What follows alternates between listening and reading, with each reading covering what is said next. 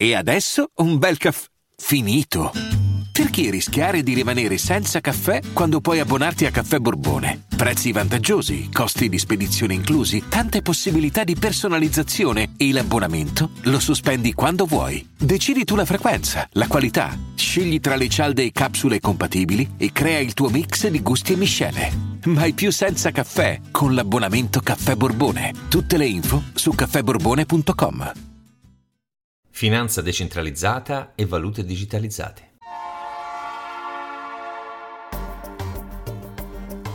La Finanza Amichevole, il podcast che semplifica il concetto ostico della finanza per renderlo alla portata di tutti, curato e realizzato da Alessandro Fatichi.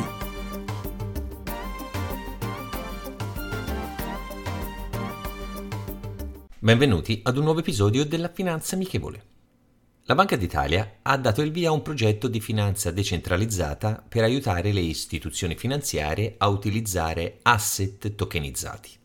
Questo progetto, chiamato Institutional DeFi for Security Token, sarà supportato dal Milano Hub, il centro di sviluppo di idee innovative creato dalla Banca Nazionale stessa per un periodo di sei mesi. Oltre a ciò, il progetto vedrà la partecipazione di Polygon Labs, lo sviluppatore di reti di scalabilità Ethereum e Fireblocks, fornitore di infrastrutture crittografiche. L'obiettivo è aiutare le istituzioni finanziarie tradizionali a sperimentare i token di sicurezza e a effettuare transazioni utilizzando le piattaforme di finanza decentralizzata in modo sicuro e regolamentato. Questo progetto coinvolgerà un ampio spettro di banche, asset manager e istituzioni finanziarie italiane. È guidato da CETIF Advisory che è lo spin-off di consulenza del centro ricerche CETIF dell'Università Cattolica del Sacro Cuore di Milano. Immanuel Baharier, direttore generale del centro di consulenza, ha sottolineato l'importanza di creare un ambiente di finanza decentralizzata, sicuro e aperto anche per le entità vigilate. La tokenizzazione in particolare, ovvero il processo di assegnazione digitale di un qualunque bene fisico, come un quadro, su un registro oppure l'emissione di asset finanziari tradizionali come azioni o obbligazioni sotto forma di una sequenza di informazioni digitali chiamata appunto token. Questa tokenizzazione è vista come un modo per rendere le transazioni più veloci, ridurre i costi e creare un'infrastruttura finanziaria più efficiente. Questa iniziativa arriva in un momento in cui gran parte del mondo sta lavorando attivamente sulle cosiddette valute digitali delle banche centrali note anche con l'acronimo inglese CBDC, ed esplorano modi per integrare la tecnologia blockchain nei sistemi di pagamento esistenti. La blockchain, ovvero la catena digitale che tiene traccia delle transazioni fatta di dati protetti da crittografia e immodificabili. Tanto che già anche la Banca Centrale Europea e la Fed hanno dato inizio a sperimentazioni negli anni passati per creare valute digitali che possano coesistere e avere lo stesso valore delle banconote e le monete solide, oltre ad avere corso legale al contrario delle criptovalute.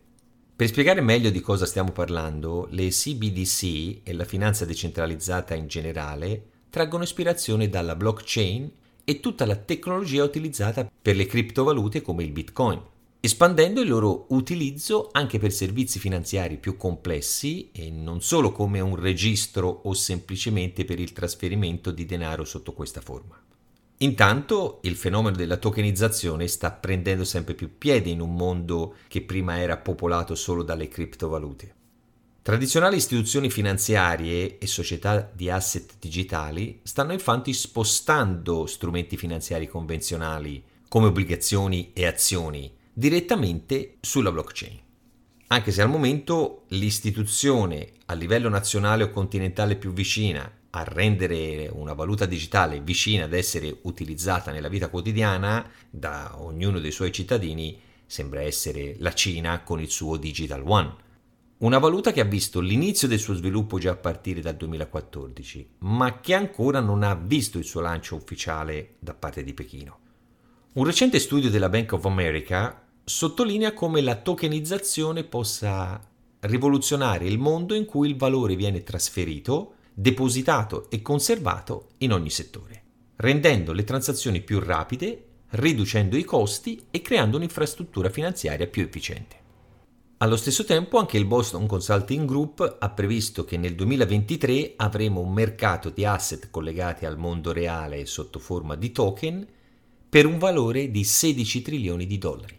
Questo progetto italiano, con cui abbiamo cominciato l'episodio, potrebbe essere un buon inizio a livello nazionale e non per lanciare il nostro paese oltre altre istituzioni che, come detto, già hanno dato inizio ad altre sperimentazioni collegate alla finanza decentralizzata. Molte persone ritengono che questo genere di finanza, sulla scia dell'entusiasmo e dell'aumento di tutto ciò che è collegato al mondo cripto e all'utilizzo della blockchain, possa essere la sostituzione anche totale alle forme di pagamento usate al giorno d'oggi. Su questa previsione è probabilmente presto per poterlo dire con certezza. Tuttavia possiamo affermare con relativa sicurezza che questi tentativi di approccio alle CBDC da parte di banche nazionali e continentali sono ben accette. Soprattutto considerando che spesso critichiamo le istituzioni perché obsolete, lente e non digitalizzate. In questo caso l'entrata in gioco di ulteriori aspetti collegati alla digitalizzazione sarebbero un passo in avanti per i paesi e le organizzazioni che ne faranno buon uso. Con la fine di questo episodio la finanza amichevole si prenderà un periodo di riposo per il mese a venire. Riprenderemo il podcast alla fine di agosto e solo il tempo ci dirà cosa ci aspetta nel futuro. Intanto godiamoci il riposo, ce lo meritiamo tutti noi. La citazione di oggi è la seguente. Penso che la finanza decentralizzata e la banca tradizionale affronteranno una sorta di ibridizzazione nei prossimi decenni che porterà a qualcosa di migliore di entrambe messe insieme. Hendrit Valdon Smith Jr., CEO di MyFlower Plymouth. Rendiamo la finanza amichevole, vi aspetto. Potete ascoltare questo podcast sulle principali piattaforme disponibili.